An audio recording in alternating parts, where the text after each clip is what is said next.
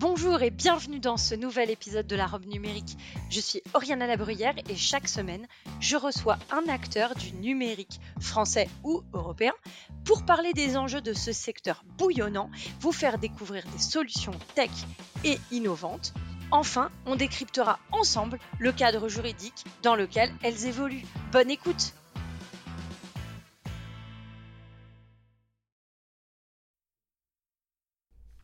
Bonjour et bienvenue dans cet épisode de la robe numérique qui va être un petit peu particulier parce qu'aujourd'hui on va pas vraiment parler de solutions de la tech euh, française et européenne, bien que ce soit quand même un peu le sujet, mais on parlera pas de solutions aujourd'hui. Est-ce que je reçois Anne-Laure de la Rivière, qui est directrice de la communication chez GetWatcher, qui est également animatrice du podcast Dans l'œil de la cyber, fondatrice d'une agence de communication et parce que c'est aussi une femme qui manifestement s'ennuie, c'est aussi une femme qui s'implique très fort pour la place de la femme dans la tech. Messieurs, restez avec moi s'il vous plaît. Euh, pour Women for Cyber, on va évoquer tous ces points avec Anne-Laure. Merci beaucoup d'être au micro de la robe numérique. Merci à toi. Alors, sans plus tarder, on va parler de la communication dans la tech. Alors, on avait reçu au podcast une agence de com, mais là, aujourd'hui, j'ai envie de te poser d'autres questions. Euh, la vraie question que j'ai envie de te poser, c'est finalement, est-ce que faire de la com sur le secteur de la cybersécurité, c'est pas faire de la com euh, pour un autre secteur Est-ce qu'il y a vraiment des, choses qu'on doit adapter parce que c'est le secteur de la cyber? Alors je ne sais pas si c'est, euh, si c'est, enfin forcément on doit s'adapter chacun euh, à, nos secteurs de, référence quand on fait de la communication, mais moi ce que j'ai envie de te dire par rapport à, la cybersécurité, c'est que c'est un, domaine qui est vraiment complexe et qui est passionnant. Et, et, moi quand je, fais de la communication, j'essaie de, transmettre vraiment cette passion pour la rendre accessible à tous. C'est vrai que c'est un sujet qui est vraiment vraiment très complexe et qui n'est pas toujours euh, euh, accessible de prime abord. Il y a énormément de solutions, comme tu l'évoquais. Euh, c'est toujours très technique. Quand on connaît un pan de la cybersécurité, on peut ne rien comprendre du reste. Donc, donc pour moi, c'est ça. C'est c'est arriver à, dans un premier temps, sensibiliser les organisations aux enjeux de cybersécurité au sens large, parce que ça nous concerne tous. Euh, euh, et, parce que ça s'applique vraiment à, tous les pans de la société. Euh, et puis, et puis ben, de, manière plus spécifique pour De, de, de, parvenir à, vulgariser en fait ce qu'on fait et donc ben, aux bénéfices en fait que, peuvent, que peut apporter notre solution de, de NDR, donc le NDR de Gatewatcher. Donc on n'a pas encore reçu au podcast, mais donc pour bientôt. Bientôt donc là, on aura quelqu'un qui va expliquer ce que c'est le NDR. Euh, alors justement, euh, on parle euh, souvent des sujets donc de technologie pure avec la cyber on va rentrer dans des expertises très poussées. On a souvent des gens qui s'expriment qui sont des hyper experts aujourd'hui tu nous dis finalement on doit avoir cette capacité de rendre accessible le contenu intelligible compréhensible pour le plus grand nombre pour justement donner de la portée à, l'enjeu cyber. Aujourd'hui, c'est quoi tes sujets récurrents euh, avec tes clients? Puisqu'on disait euh, notamment en tant qu'agence de com, euh, qu'est-ce que tu vois le plus aujourd'hui sur, sur le secteur? Bah, écoute, je pense que les sujets récurrents, c'est vraiment euh, la gestion du risque cyber, comment est-ce que comment est-ce qu'on appréhende en fait euh, le risque euh, pour chacun de nos clients, donc dans, chacun de leurs secteurs. Nous, on s'adresse vraiment à, toutes les organisations qui, qui, ont envie de se protéger. On est vraiment dans la détection des cyberattaques, donc en amont en amont des attaques. et donc vraiment pour eux, ça va être bah, comment est-ce qu'on détecte, comment on gère le risque, comment est-ce qu'on met en place ben, des outils, comment est-ce que ces outils euh, vont euh, fonctionner avec euh, ceux qu'on a déjà. Donc c'est un peu ça en fait leurs enjeux de manière générale, c'est les enjeux qu'il qui, va y avoir vraiment chez tous nos clients.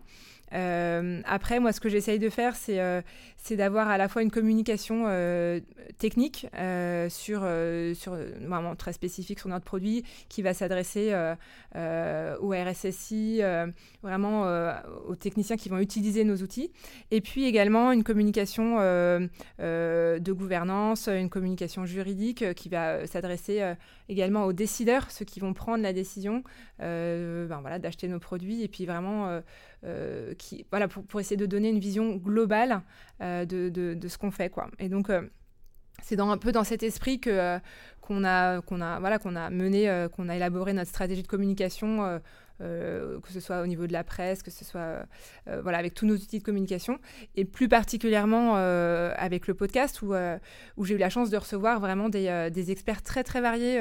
tu vois, récemment, j'ai reçu Johanna Brousse, qui est vice-procureure en charge de la cybersécurité au tribunal de Paris, donc, il me racontait euh, que euh, comment elle menait en fait une enquête une fois qu'il y avait eu euh, une cyberattaque, une cyberattaque potentiellement étatique qui, qui, va, qui va toucher une entité publique, par exemple en France, ou, ou, ou, une cyberattaque voilà, sur une organisation privée. Donc comment elle va mener l'enquête, parfois avec, en collaboration avec d'autres entités juridiques internationales.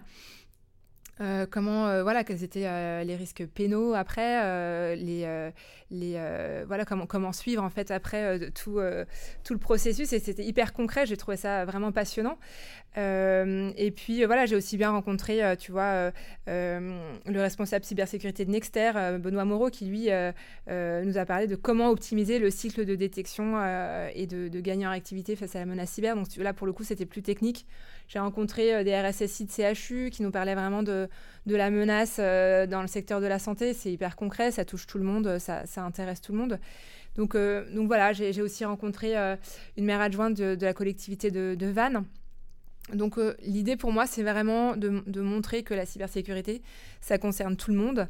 Et, et, chacun, en fait, a sa spécificité, sa manière de, de l'aborder et, euh, et, sa manière de voilà c'est plus ou moins c'est pas les mêmes budgets c'est pas euh, c'est pas euh, les mêmes moyens. Et donc donc voilà j'ai trouvé que le podcast était un bon moyen de, de donner la parole en fait à, tous ces acteurs du numérique. Voilà. Et donc, ça permet finalement de, de, de, convaincre de la pertinence de l'enjeu et, et, donc dans ce que tu t'expliques moi ce que je retiens finalement c'est qu'il il faut convaincre l'expertise. Faut convaincre euh, par l'expertise, pour l'expertise, donc pour le RSSI, et, convaincre aussi euh, celui qui va faire le chèque de la portée de la valeur ajoutée finalement avec la vision euh, en jeu alors ça, euh, donc euh, pour les RSSI qui nous écoutent, euh, voilà, c'est vraiment cet aspect, ce, cette obligation presque de faire de la pédagogie pour arriver à convaincre le reste du COMEX qu'il faut investir, que ça doit être dans un plan stratégique au, niveau, au niveau de l'entreprise. Exactement. On le voit aussi aujourd'hui, la cybersécurité est un élément de communication qui vise à rassurer. Alors on a évidemment l'argument qui en est plus qu'un, qui est une obligation légale Notamment, on le voit dans les réponses à appels d'offres. Hein. on, doit euh, garantir la sécurité des données dans le cadre des appels d'offres. Euh, il y a aussi euh, la communication sous l'angle de la de, convaincre au niveau marketing que finalement on applique une éthique, une des mesures de sécurité qui viennent rassurer le client. quand je t'entends parler, finalement, je me dis que quand tu reçois tes, invités au podcast, euh, c'est aussi ça que tu viens expliquer. C'est-à-dire, il y a, y a, la création de ce lien de confiance, finalement, quand on vient expliquer euh, ce qu'on fait, comment on l'organise, comment on l'optimise. Bah, exactement, en fait, euh, c'est euh, un, bon moyen, euh, en tout cas pour, pour nos clients français, de, de, les mettre en valeur et de, de, parler pour eux de, leur métier, de leur spécificité. c'est vrai que ça n'a pas toujours été facile parce qu'en France, les, voilà, les, les, organisations sont assez discrètes. elles ne vont pas forcément parler des outils, des outils qu'elles utilisent. Hein. Ça, ça, donne une information sur, sur leurs solutions, sur comment les contourner potentiellement. Donc, euh, nos clients, ils ont naturellement cette prudence, ce qui est tout à fait euh, légitime d'ailleurs. Hein, euh. Et en même temps, comme tu le disais, on voit de plus en plus les, COMEX qui ont, qui ont besoin de communiquer sur la cybersécurité et donc et d'exister sur ce plan. Et donc il y, a, un peu cette évolution et je, vois donc dans l'œil de la cyber, ça fait deux ans maintenant qu'on fait ce podcast. Il y a une vraie évolution. Au début, c'était dur de de convaincre des RSSI de, de parler, euh, de parler de, ben voilà, de, leurs enjeux, euh, euh, des, difficultés qu'ils rencontraient. et, aujourd'hui, je vois, je vois vraiment cette évolution et je vois qu'il y a, une véritable envie de, de partage en fait de, ben voilà, de, de ce qu'ils rencontrent, des enjeux. Je dirais que là-dessus, euh, au niveau international, c'est un peu différent parce qu'on est euh, Gatewatcher est présent euh, aujourd'hui dans, quasiment sur tous les continents. On a des bureaux un peu, un peu partout. Et, là-dessus, je trouve qu'il y a une, vraie différence culturelle. nos clients étrangers sont, sont beaucoup moins prudents, ou je dirais pas prudents, mais en tout cas, ils sont, ils sont moins inquiets par rapport à ça. Ils parlent plus, voilà, ils, parlent, ils sont plus libres. Ils sont plus libres. Et euh, voilà, c'est peut-être parce qu'en France, c'est vrai qu'on a un, niveau euh, de cybersécurité qui est, très fort. Euh, la France, grâce à l'ANSI, on est vraiment très exigeant de ce point de vue-là. Et donc, je pense qu'on est vraiment très avancé. Tu veux dire que les attendus sont, sont, très élevés? Les attendus sont très élevés, ouais. Et justement, sur, sur ce point, moi je trouve que c'est important que la parole se libère. On, là, tu parles des outils, un peu des enjeux moi, je trouve que la parole, elle se libère pas encore assez au niveau de la gestion de crise hein, euh, et du retour d'expérience des crises euh, vécues. Euh, c'est un peu le syndrome des victimes, quoi. Hein. on a honte, on le cache, on met sous tapis. ça marche dans, l'humain comme pour la personne morale. Hein. c'est vraiment, finalement, c'est un peu les mêmes les mêmes mécanismes, presque d'un point de vue psychologique dans ta, ligne éditoriale qui est vraiment d'expliquer euh, euh, les enjeux du métier, les enjeux euh, d'une situation, est-ce que il y, a des éléments sur lesquels on te demande de ne jamais aller? Non, pas forcément. après, effectivement, comme tu le dis, quand il y a eu une cyberattaque, on ne va pas en parler de manière totalement ouverte et libre. Euh, c'est assez rare. Ça m'est arrivé de pouvoir en parler, mais c'est assez rare euh, parce que c'est vrai qu'on est toujours dans la peur. Hein, euh, la cybersécurité, enfin, les... quand il y a une cyberattaque, les enjeux sont, massifs. Il y a des entreprises qui, mettent la clé sous la porte. Et puis, il y a aussi cette notion de réassurance. si, si on dit qu'on a été cyberattaqué, ça veut dire quoi? Ça veut dire qu'on on est fragile, que le réseau n'est pas sécurisé.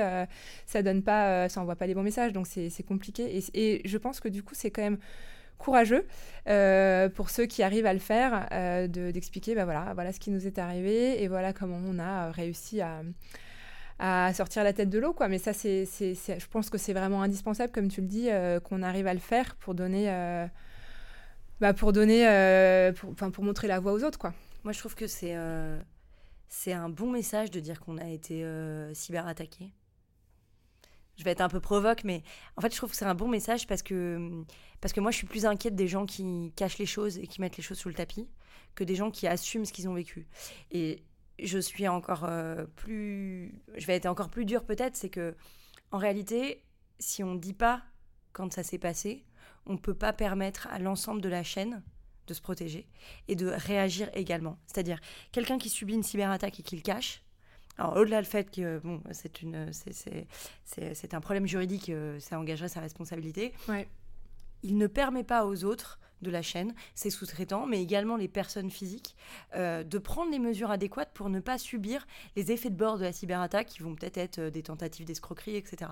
Et donc je trouve que ça va vraiment pas dans le bon sens de le cacher. Et puis, on parle de communication, il y a communiquer sur les cyberattaques et communiquer. Enfin, je veux dire, on peut communiquer correctement, on le voit, et une communication bien faite. Là, on, fait un petit, euh, un petit salut aux études de Guy-Philippe Goldstein, notamment sur, euh, sur l'impact des cyberattaques dans le temps. Et on le voit qu'une bonne gestion de crise et une bonne communication de cyberattaque ne fait pas perdre de points en termes de confiance client et ni en termes de chiffre d'affaires. Donc, en réalité, on a tout intérêt à apprendre et à maîtriser ce discours et, et cette gestion euh, et là, je pense que, tu vois, ta compétence et, euh, ce que tu fais par ailleurs, ça, ça a vraiment du sens euh, par rapport à la maîtrise de la communication. Bah, je rajouterais que euh, qu'en fait euh, aujourd'hui euh, il n'y a pas une entreprise, il n'y a pas une organisation publique ou privée qui n'ait pas déjà été cyberattaquée.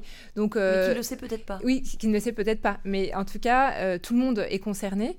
Donc c'est pas une honte à avoir de se dire j'ai j'ai été cyberattaqué. On va pas la montrer du doigt. Tout, tout, le monde est concerné. Donc en fait aujourd'hui c'est plus voilà, comme tu le dis, une responsabilité collective pour toute la chaîne. Euh, c'est ça qui, c'est ça qu'il faut voir en fait. Et puis euh, il y a un autre aspect, c'est que en réalité, en face, on a des gens dont c'est le métier. C'est-à-dire attaquer, c'est le métier. Quand vous avez euh, tout fermé chez vous, vous avez mis une alarme, etc. Il y a quand même quelqu'un qui rentre, qui vous pique un truc et qui repart. Et malgré l'alarme, bah, vous avez fait tout ce que vous pouviez. Mais quand il a décidé de rentrer, il rentre. Et donc, je pense que ça aussi, c'est un message qu'il faut, qu'il faut donner, c'est-à-dire complexifier la, les choses pour que ce soit pas des passoires, ça me paraît évident et c'est une obligation légale. Mais en même temps, quand on a été victime, moi j'ai des clients qui parfois me disent ah mais on n'était pas blanc bleu. Bah, enfin ok, euh, je suis sortie dans la robe en jupe. Enfin je suis sortie dans la rue en, jupe, ça ça donne personne le droit de m'attaquer. Enfin et pourtant on pourrait considérer que je suis pas blanc bleu. Enfin voilà, c'est le même niveau de raisonnement et vraiment je du coup on va faire le lien avec les, femmes à cyber. Tu me vois venir. euh, c'est pour moi c'est le même niveau de raisonnement. Donc je dis non. Euh, donc non et non. Voilà. Du coup, comme tu t'ennuies, tu es quand même euh, hyper inspirante comme femme parce que comme tu t'ennuies, tu as en plus un engagement euh, pour nous toutes et en tout cas pour la mixité dans les entreprises et, notamment dans le secteur de la cyber avec ton engagement pour Women for Cyber. Est-ce que tu peux nous présenter Women for Cyber et puis nous dire concrètement ce que, ce que, ce que vous proposez? Avec plaisir. Bah, écoute, euh, Women for Cyber, c'est une association euh, qui, euh, qui c'est le chapitre français de la fondation Women for Cyber Europe, qui a pour objectif de promouvoir les femmes dans la cyber et la cyber auprès des femmes. Et, et, voilà, en fait, on est parti du constat que les organisations ont du mal à recruter les talents d'aujourd'hui et de demain, et que les écoles ont du mal à intéresser les jeunes, et notamment les femmes, à la cybersécurité. Et donc voilà, on s'est dit, bah, voilà, comment est-ce qu'on peut euh, fédérer les hommes et les femmes euh, à la cybersécurité? Euh, parce que finalement ça n'a pas toujours été le cas en fait ça pas toujours les femmes en fait il y a, au début du siècle étaient assez présentes dans la tech enfin quand, c'était les prémices de, la tech hein, je pense à des figures assez emblématiques. Il y avait Ada Lovelace qui, en 1843 a créé le premier programme informatique de l'histoire. C'était quand même une femme. Euh, c'est également une femme qui a créé le premier modèle d'ordinateur, hein, Grace Hopper. Donc, euh, on était vraiment euh, présente. Et, en fait, finalement, c'est au milieu du XXe siècle, enfin, c'est dans les années 80 qu'il y a eu un, vrai changement. et j'aime bien rappeler ce, cliché en fait qui est né en partie à cause de, techniques marketing hein, qui se sont mises à genrer la tech et qui ont par exemple, je pense à la Game Boy. Enfin, tu vois, pourquoi pas la Game Girl Tu vois, c'est typiquement voilà ce type de ce, cliché du geek euh, qui, est, seul euh, dans sa cave euh, avec son, son sweat à capuche devant un écran plein de chiffres. Ben, c'est à ce moment-là que c'est né et forcément, ben, en tout cas, c'est une des raisons qui a contribué à faire, à, ce, à faire que les femmes se sont désintéressées de la tech, quoi, pour moi. C'est quand même assez triste parce que au final, aujourd'hui, on a un effet dramatique parce qu'on a moins de femmes, on a des équipes qui sont du coup euh, nécessairement moins mixtes, du coup moins riches. On euh, on le rappellera jamais assez que la mixité enrichit les raisonnements et, euh, donc fait naître plus de créativité. Et quand on a besoin de réfléchir à comment on va être attaqué, avoir plus de créativité, c'est quand même utile.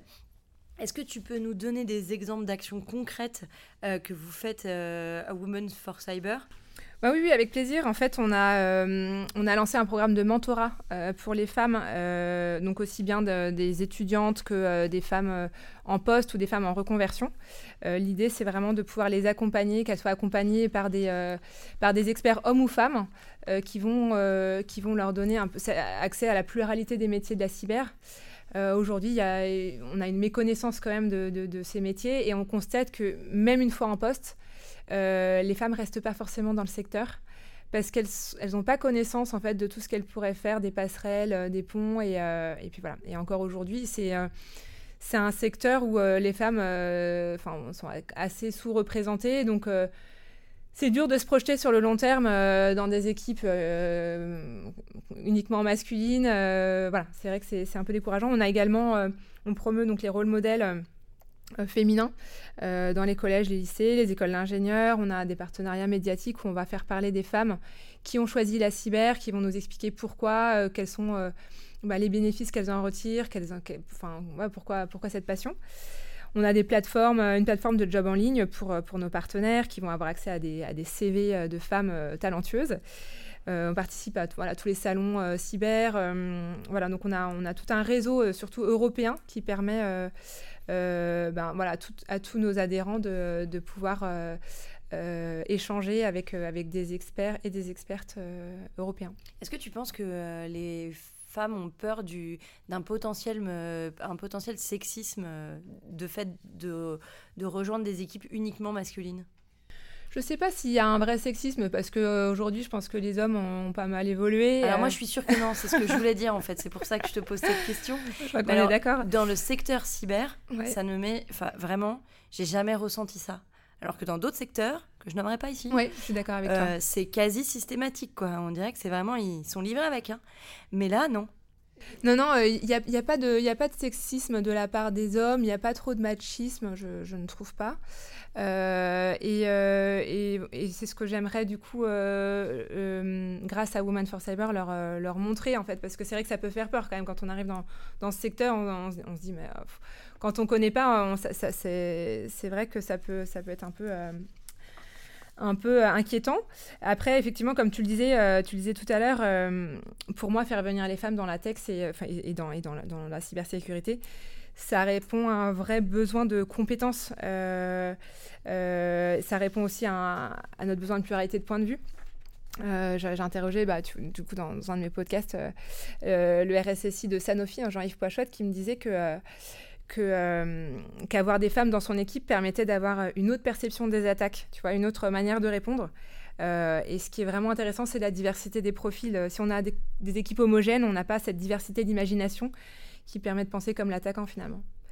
Et puis voilà, ça, ça répond aussi euh, à notre besoin de souveraineté. Euh, je ne te, l'apprends pas, mais euh, sans talent français, ben, les entreprises, elles vont, elles vont aller chercher à l'étranger. Donc c'est un vrai sujet quand même pour la, cybersécurité.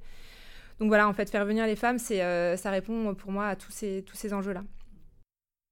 Est-ce qu'on est d'accord qu'il faut démarrer la, la sensibilisation à ces métiers sous l'angle de la compétence de l'attrait à certains sujets et, euh, et qu'il faut le démarrer tôt?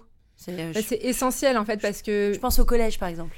Exactement. Le lycée, c'est déjà presque trop tard. Euh, nous, on a des actions concrètes qu'on mène avec, avec, avec les académies, avec les ministères de l'éducation nationale, de l'enseignement supérieur, et, et, ce, dès le collège. L'idée, c'est de pouvoir sensibiliser les conseillers d'orientation, mais aussi les parents, qui sont quand même les premiers prescripteurs de nos enfants, à ces métiers-là. Enfin, si tu demandes à, une mère de famille si elle aimerait que, que sa fille soit soit ingénieure en cybersécurité, elle va te dire qu'elle n'y a pas pensé en fait. Mmh.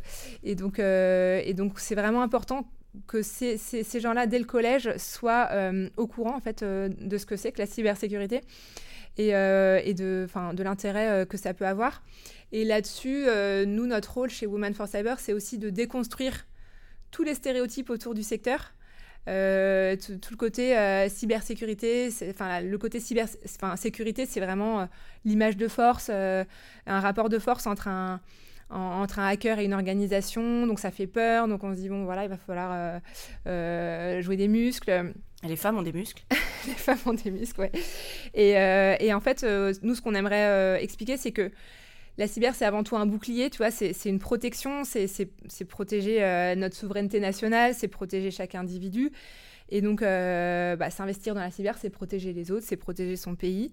Et finalement, d'être capable de dire que bah, la cyber, c'est un métier du care, quoi, aussi. Euh, c'est prendre soin de son économie, c'est prendre soin des gens, prendre soin des infrastructures critiques.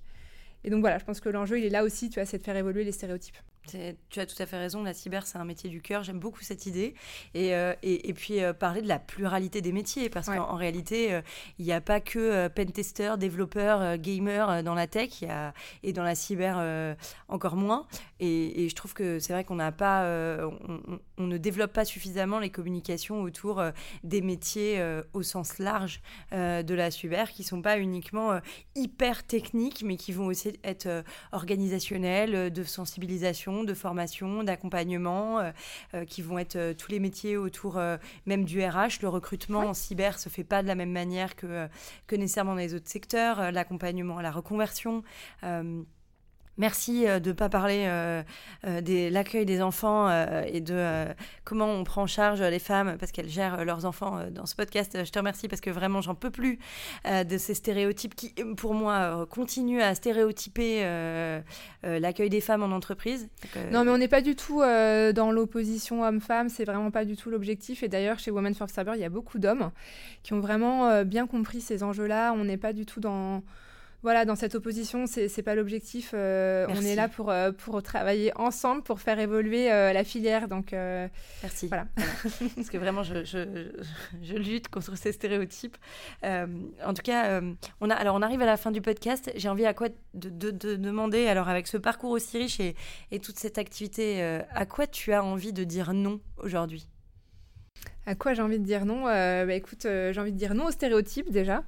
Euh, non aux stéréotypes euh, autour de la filière euh, et, et puis non aux stéréotypes qui peuvent encore évoluer autour des femmes hein, parce que les femmes sont sont, une, vraie valeur ajoutée pour la filière et je pense qu'il faut vraiment qu'on puisse qu'elles s'en rendent compte, qu'elles en prennent conscience pour, pour, pour, venir contribuer à, à cette, cette filière d'excellence.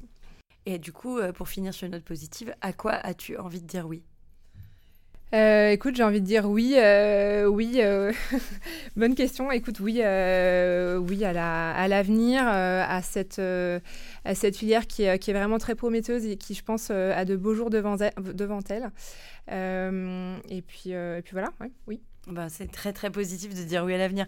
Merci beaucoup Anne-Laure d'être venue au micro de la robe numérique et puis à, très, à, très, bientôt pour Kate Watcher.